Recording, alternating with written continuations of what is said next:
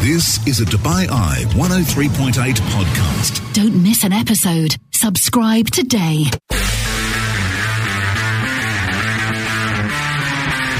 I'm Chris McHardy, And I'm Robbie Greenfield. and this is the Extra Time Podcast.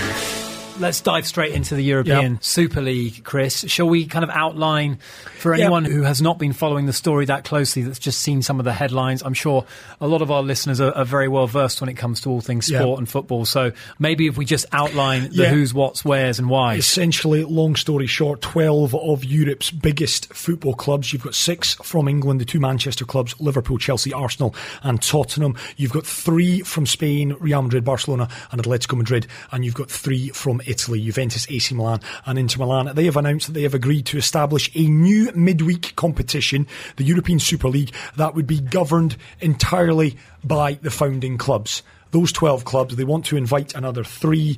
Essentially, long and short of it, this is a closed shop, a cabal of 12 clubs now, up to 15, and then with five invited spots, essentially ring fencing their own futures. They want to make far more money. It's going to be underwritten by JP Morgan. I think they've put forward 5 billion US dollars, whereby the big clubs get bigger and forget the rest. That is, in a nutshell, what we're talking about here. Domestic football remains, or at least in their vision of utopia, domestic football, they would continue to play, in the case of the six uh, Premier League clubs, in the Premier League on a Saturday and Sunday. The three Spanish clubs would continue to play in La Liga, the three Italian clubs in Serie A.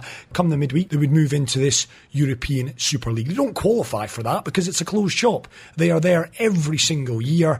It is split into two groups, one group of 10, the other group of 10. They each play home and away, and then we're into the knockout stages. Top three qualify. There would then be a little two legged playoff between the teams finishing fourth and fifth. That then creates your quarter-finals, two legged affairs, all the way through to a one off final like the Champions League. Now, the key to this, though, folks, it's a closed shop. Arsenal, I've mentioned them. They're having a torrid time at the minute. Or are they ninth in the Premier League? If Leeds get a win tonight, they're down to tenth. Doesn't matter what's going on on and off the pitch. They're there. They're secure in the knowledge that they are part of this European Super League, come rain or shine. and they've never won a European Cup. And they've never won a European Cup. Nor have Tottenham, for that nor matter. Nor have Tottenham Hotspur. A lot of people. Or Manchester City. Or Manchester City. Indeed. A- And uh, in terms of the clubs that are involved, so you've got the six Premier League clubs, Yep. the big six. You've got three clubs from Spain. Um, you've got Barcelona. You've got Atletico Madrid. You've of course got Real Madrid, and then three clubs from Italy: AC far. Milan, Inter Milan, and Juventus. So six from England, three from Spain, three from Italy. Yeah. Interestingly, no big clubs from either Germany or No, France. Paris Saint Germain, and I think there is politics linked to that. Of course, Nasser Al Khelaifi is the chairman of PSG. He also happens to be pretty high up in the Qatari kind of structure and order of service over there. He obviously works for beIN Sports. They have to be careful with the deals that they've got in place. They're hosting a FIFA World Cup, lest we forget the back end of next year. They're also tied up with the TV rights deal through beIN Sports. So they've got to be very careful how they go on all of this.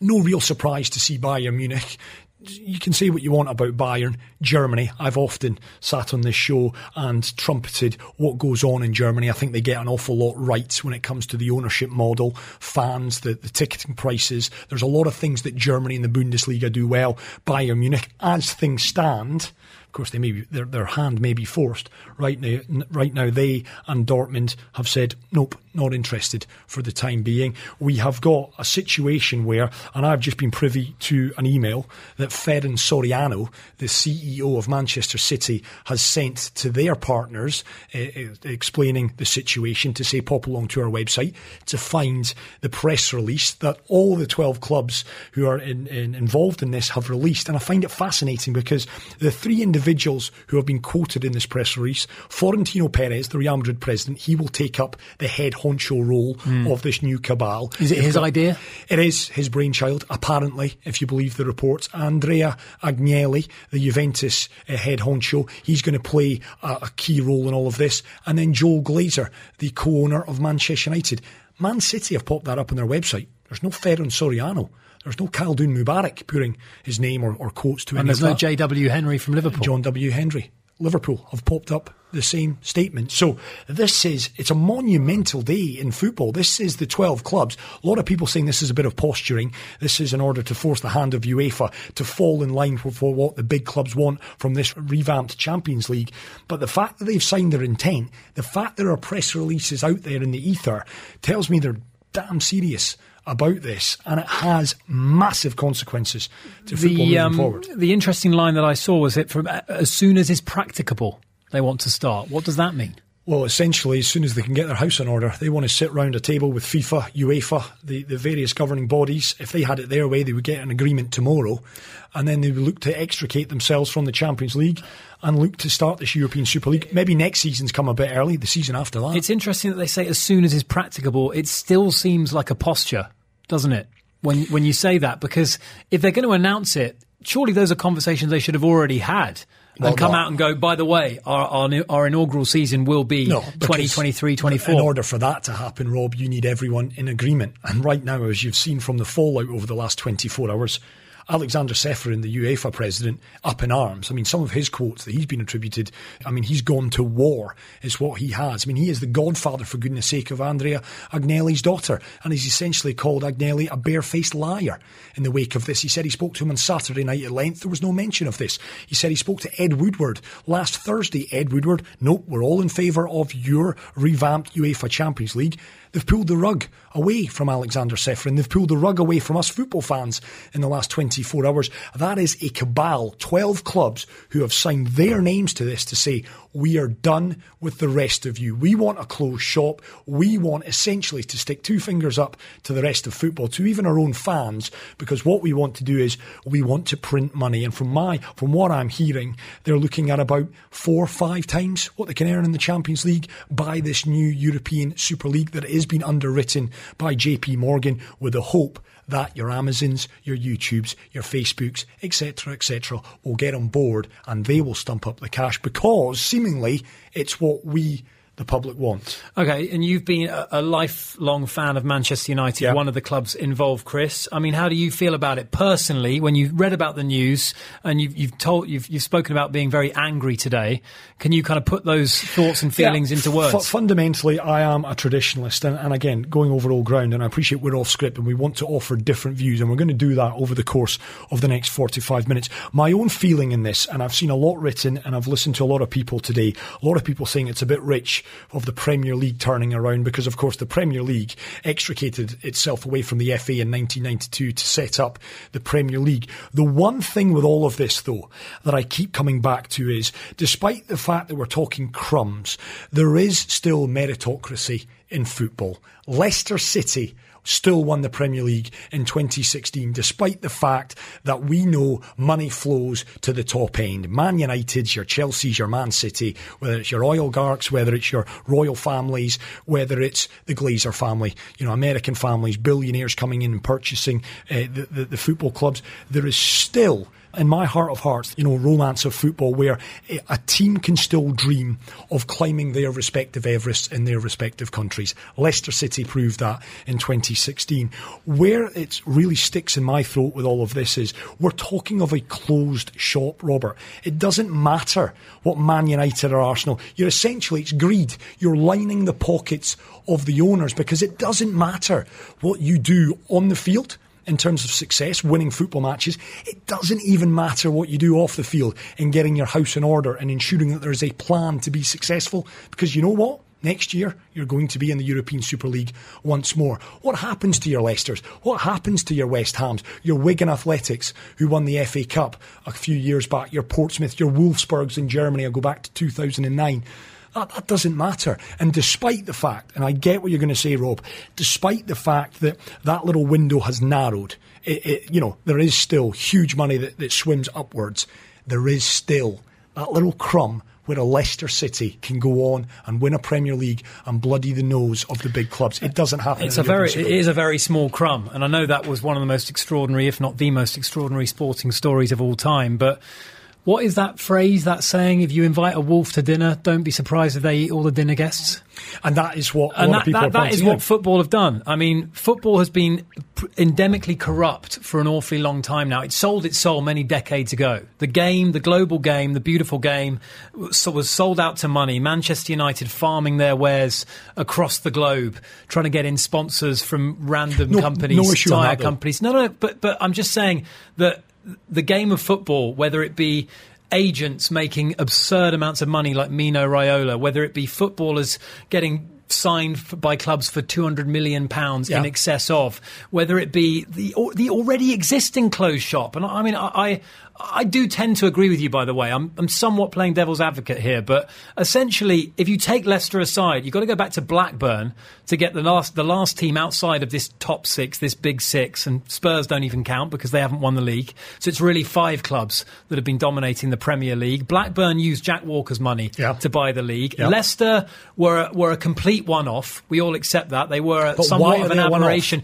Sure, it was a great story. It was a fantastic story. But the the point remains that they stand alone as a beacon of of romanticism in an otherwise dominated landscape by clubs that continue to get richer. In the German Bundesliga, founded 57 years ago, Bayern Munich have won over half the titles. They've Yeah. won 29. Dortmund and Mönchengladbach have won five apiece. 24 titles adrift. Bayern have won the last eight Bundesliga. This trend is only going one way. The rich are only getting richer. It's the Jeff Bezos effect. It's this pandemic coming and his wealth just explodes while everyone else gets poorer. And that's what's happening in football. PSG, now they're somewhat arrivistes, aren't they? They're nouveau riche. They've won seven of the last eight Ligue 1 titles since they came into absurd foreign wealth. Yeah. Only Monaco have upset that dominance in, in 16 17. In Spain, 60 of the 89 La Liga titles. I didn't know any of this. I just looked it up today just to get an a kind of a handle on where things were. Madrid have 34, Barca have 26, Atletico are on 10. And the last time any of those sides won, Atletico Bilbao, incidentally, have eight. But their last title was in 83 84. Right. Since But I jump 2000, only three La Liga titles have not been won by either Real or Barca. So where is the competitiveness really? Where is this beautiful romanticism that we speak Oh, of? It's but- gone but- but- decades ago. But equally, there is. I come back to it. The crumb may be a small one, but I look at Sevilla this season. Rob Sevilla only six points off the top. Julen Lopetegui's done a wonderful job. Who's top of uh, France right now? It's Lille. A point clear with five games to go in France. The point is, these clubs with correct management, money doesn't make necessarily the world go round. We look at what Man United have done. They've squandered millions, hundreds of millions. You look at Arsenal. and they should have been buried, but they haven't been. Man United should have plummeted, and money has kept them They've up. not. They've not won a league title since 2013. They- they Man, haven't. Man United have had an absolute torrid. Since look at Leicester. They finished fifth last season. They're third right now. If we're talking about that's because they've got a plan off the field.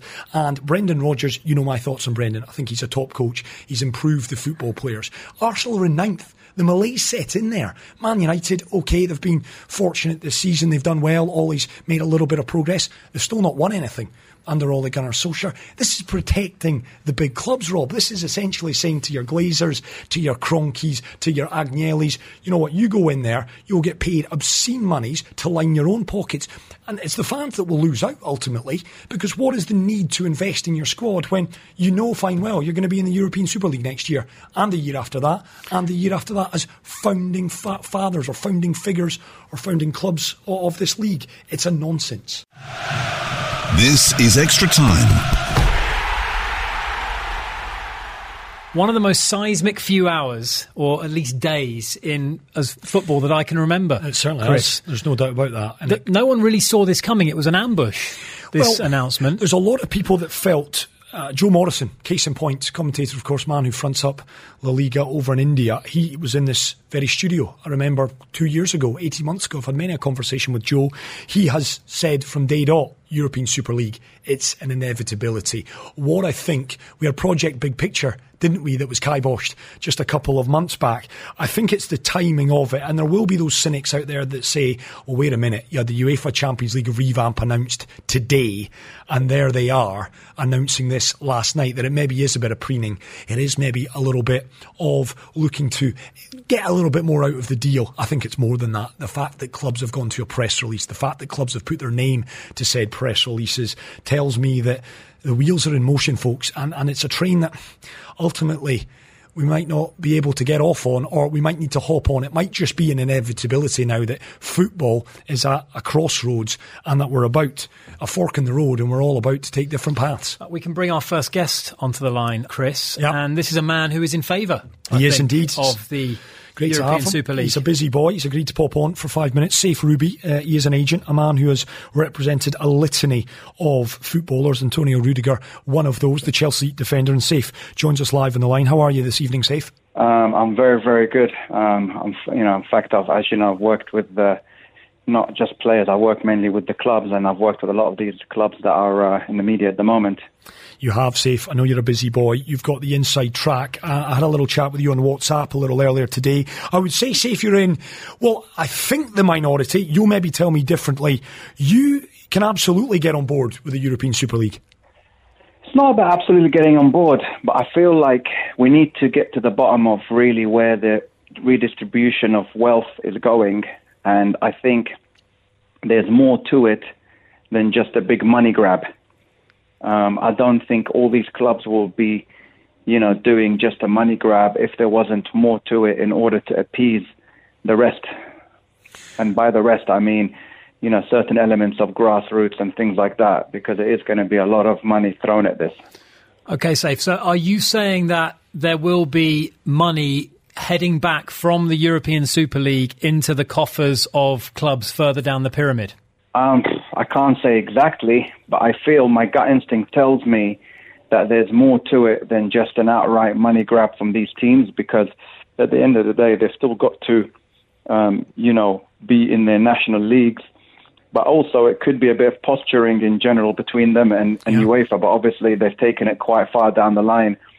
Um, and from what I understand, all the clubs um, have actually got an agreement with the UEFA uh, till 2024.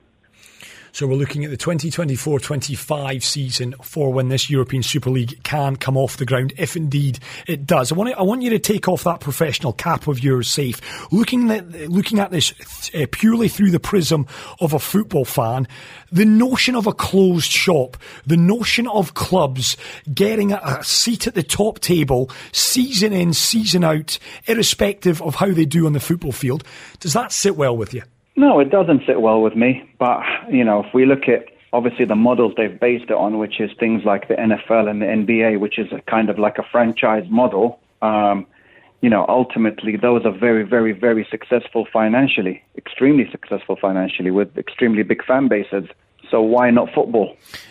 I would say, Saif, that interestingly, there's less competitive variation in football as things stand now. We were just looking at some of the kind of recent results in, in the five major European leagues, and, and most of these leagues are dominated by one or two clubs and have been for quite some time. If you were to look at the NFL, because of the draft, ironically, yeah. it's a closed shop, and yet it is somehow more competitive. You, a fan of a particular team that hasn't done very well or hasn't made the playoffs in a long time might get a good a good roll of the dice in the draft and might suddenly feel like they've got a chance entering into a new season. If football so goes go. if football goes down this road though, do we need to come up with a similar model like they use in the NFL to level that playing field if indeed it will be a closed shop in the European Super League? Um, well, let me tell you what I feel and I'm sure obviously these guys behind the scenes are looking into all of this right now, but I'm sure there's going to be restrictions on how many players you can sign from other teams in the league and things like that, which what will mean then is those teams might have to then buy, you know, players that are not in the Super League, which obviously then means money goes down to other teams, and obviously the money will have a trickle down effect to other teams in those countries. I just, I just can't get my head around the notion, though, that, that clubs, uh, does it not, uh, and again, I appreciate you're on the other side of the fence, Saif, does it not just ultimately line the pockets mm-hmm. of the owners? The fact that it is, and I keep calling it a cabal, the fact that it is a closed shop, are the real winners. The fans aren't the real winners. The real winners are those individuals that own these football clubs, is it not? Uh, well, the fans are going to be winning because hopefully they're going to get an amazing product to watch, just like, you know, um, you know, you guys just mentioned now regarding the fact that if you look at all the five major leagues at the moment, it's being dominated by one or two teams. What, So what, at least the fans are actually going to get some weekly competitive viewing potentially. what do fans of Everton, fans of West Ham, though, what do they get out of this? Because they are then, you know, they, they're they're closed out. They they they don't get a say in anything. They are the, the ones that, you know, again, you look at West Ham this season. I use Leicester as a great example. They're top three and top four, respectively. They're due to play in the Champions League. If we do go down this road, are those fans going to be happy? Can I, I, I'd like to make a small point on that. If you actually look at the, the team that finishes bottom of the Premier League gets more money than most teams that are finishing in the top five in all the re- leagues that you just mentioned. Mm-hmm. So, so I'd hardly be feeling sorry for them. Yeah, but I'm, I'm meaning from a sporting standpoint. I always, I always try and look This at is, it. this From, is, this is, listen, sporting is great and beautiful. By the end of the day, you talked about owners, it's a business, and they've got to run it as a business. You know, the future of, of, of, of, of, of the world is digital.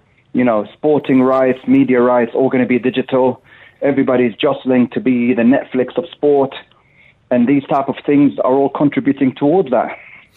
Is there not a way, and again, last one from us, is there not a way, though, that instead of breaking up the status quo, is there no way that we can look at the product that we've got now and find a better way that doesn't see the quote unquote big clubs breaking away and sticking two fingers up to the rest? Let me tell you the problem, okay? And this is very, if, if you want to actually summarize the whole thing very simply, okay, is that UEFA have been running their racket for a long, long time. And this was their the big clubs' way of saying we don't need you, and they don't need them because at the end of the day, why do the big clubs need UEFA to negotiate their TV, um, yeah, you know, rights, and then and then give them and then give them their share? It should be the other way around. Yeah, don't disagree with that. I think it's all about trying to create as much of a fair, fair and proper competition. That's why UEFA take ownership of it. They're trying their level Yeah, but best. take ownership of the competition, not the TV rights. That's what I'm trying to tell you. End of the day, the, it's the teams that are the reason why there's money in the coffers, not UEFA. Saif, last one, very quickly. Is this going to end in some kind of compromise? Are, are UEFA and, and these 12 clubs going to negotiate a deal, or will this push ahead, do you think? Um, I feel a compromise. I feel like this is like some very, very high level Russian roulette, posturing, Dutch auction, you name it. and I think that in the end, they need to find a solution. But I mean, look, Eh, only time will tell whether it's the right decision or not. This is Extra Time. Got a message in from Kalik to say the gentleman spoke well. His arguments are not emotional. This is the reality. Accept it or find a new sport. No, I don't want to find a new sport, Calic. I've invested too much time yeah, and exactly. effort and money. You're talking about a lifetime of Yeah. blood, sweat, and tears Yeah. that's been poured into watching football for Chris McHardy. I cannot man give up on it. Who poured a lot of energy into playing the game at an extremely high level is joining us now. Not me. That isn't me. it's the other Robbie. It is Liverpool legend, former Man City lead striker as well. A man who you've been hearing his dulcet tones an awful lot of over the course of the last 13, 14 weeks on Dubai 103.8. It is our good mate. It is Robbie Fowler who joins us live on the line. I think he's taking his boy to football practice this evening. He has joined us from the UK. Afternoon or evening to you, Robbie. Uh, well, good evening to you, fellas. How are you? Okay? Yeah, well, we're not bad. We're still reeling somewhat. I mean, I've just been pacing up and down. I'm I'm a stressed head this afternoon with this news, and I just want to get your thoughts, Rob, in, in terms of a man who's played the game at the highest level, one of Premier League's greatest ever strikers. The idea of a European Super League does it stick on the throat, or can you actually get on board with it? You know what, Chris? I, I- look, I mean, I understand the concept, yes, of course, do, but I mean, I, I don't see the what is this different to the uh, the Champions League? You know, so we have something that is there already and something that works already. So all of a sudden, it, it just stinks of clubs wanting it to be a little bit greedier and trying to jump on board with something to get more out of out of everyone else. I mean, I, I don't like it. You know, there's, I mean, there's uproar, uproar in this country over what's happening. Um, you know, we've we've spoke for well for almost a year now about saying how important the fans are. Uh, you know, we've been playing football games in stadiums and no fans, and we've all missed them. Now, as soon as something like this happens, and all, all of a sudden you, you've got you've got a little bit of a divide with the fans and the club straight away. So it's yeah, it's I mean it's it's, it's unruly. It's it's it's wrong. It really is. Uh, I understand football is a business. We all know that. Uh, but look, you know, let's this can't happen. I know clubs have signed, or it looks signed, so it does look as though it's get, it's going to go ahead. But I'm sure there's going to be loads of um, repercussions down the line in terms of, I mean, infrastructure of football clubs, you know, local FAs, whether they'll allow them to. Um, you know, the clubs are coming out saying it's for the for the long term or longevity of looking after, you know, the football pyramids, etc. I think that's just a little bit of an excuse or a little bit of a, a reason why they want to do it. Um, I mean, the, the relevant FAs from the clubs are involved uh, are they going to say to them, look, we know that you want to go in this competition, but you also have a team uh, in the domestic league?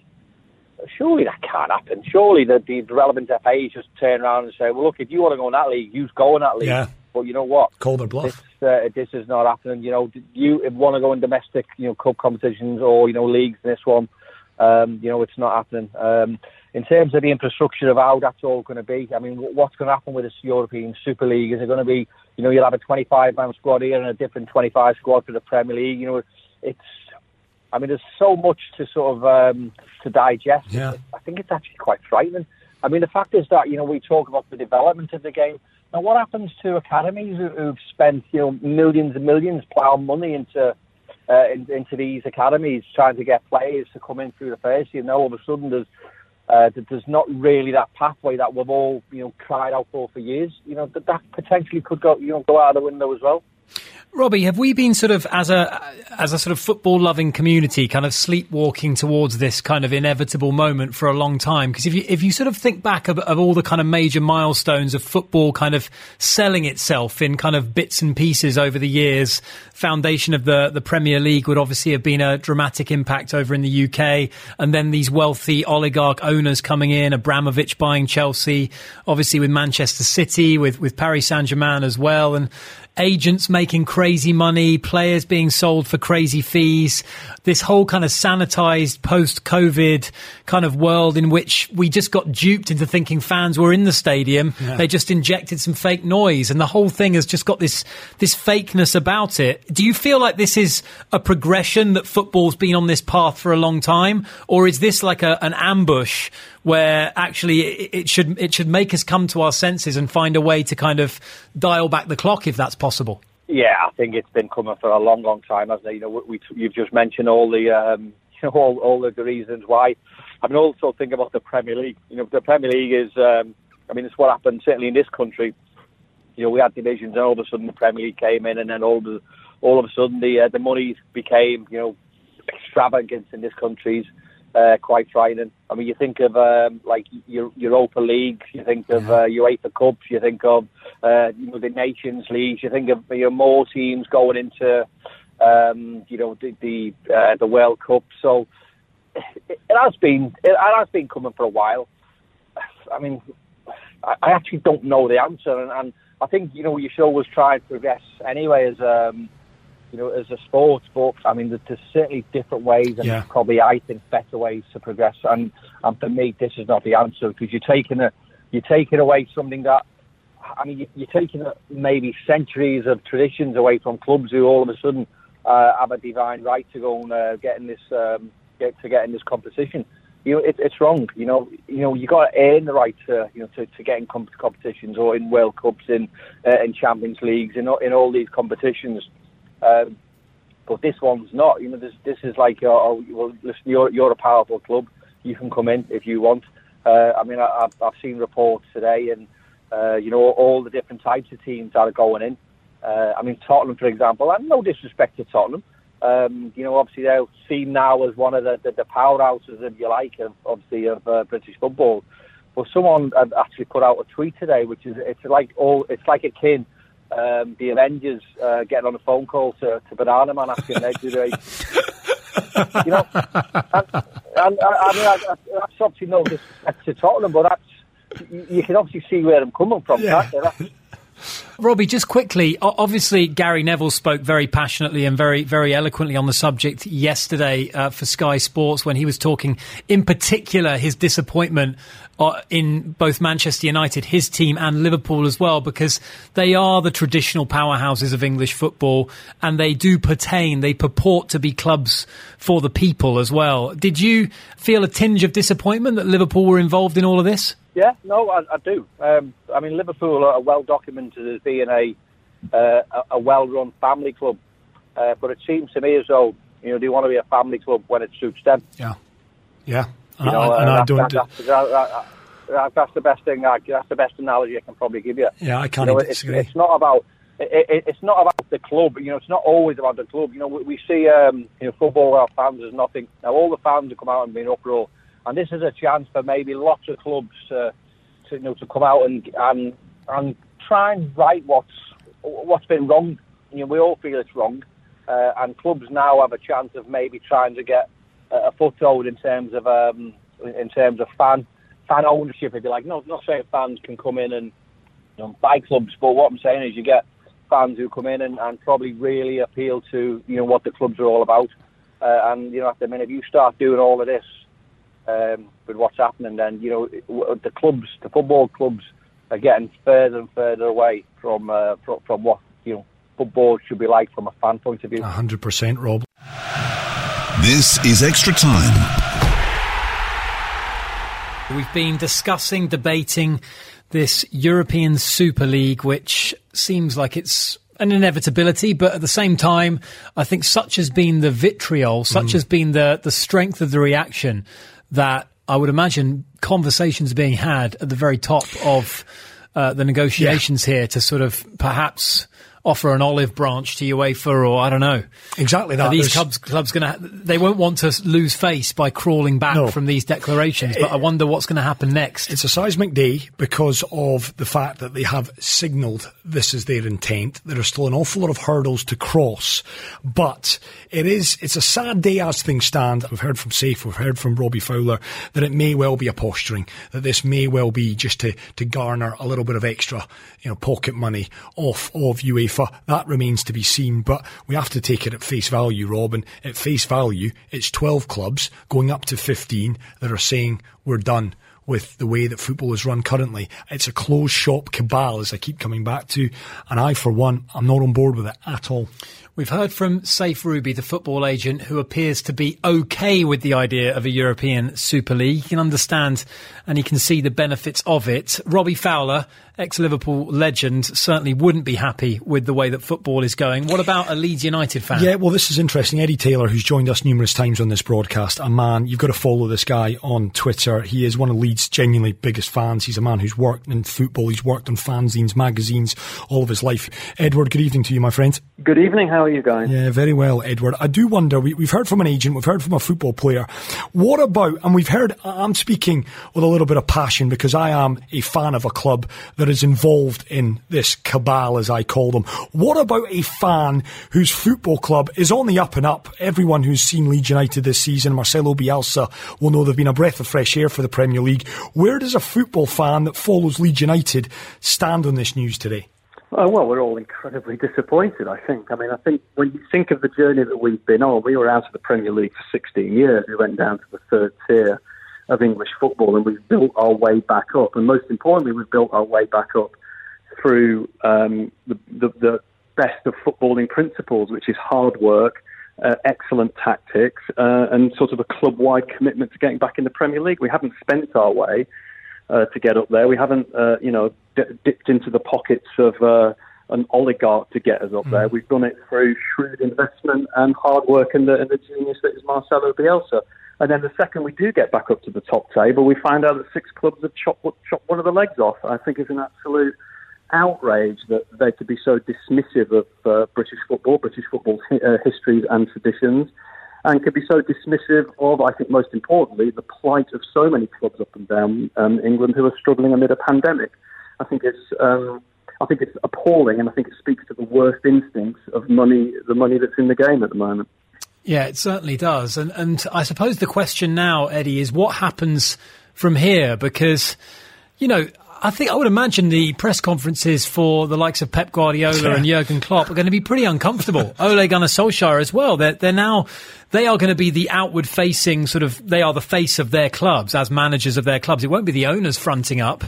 And this, I think this, this sense of uh, injustice will only intensify over the coming months. Can they really hold firm, these 12 clubs? I'm speaking really mainly about the six in England, because I think they're going to come under the most scrutiny for this, particularly Arsenal and Tottenham, because let's be honest, I mean, do they even warrant a place at the top table? These are two clubs that have never won a European Cup.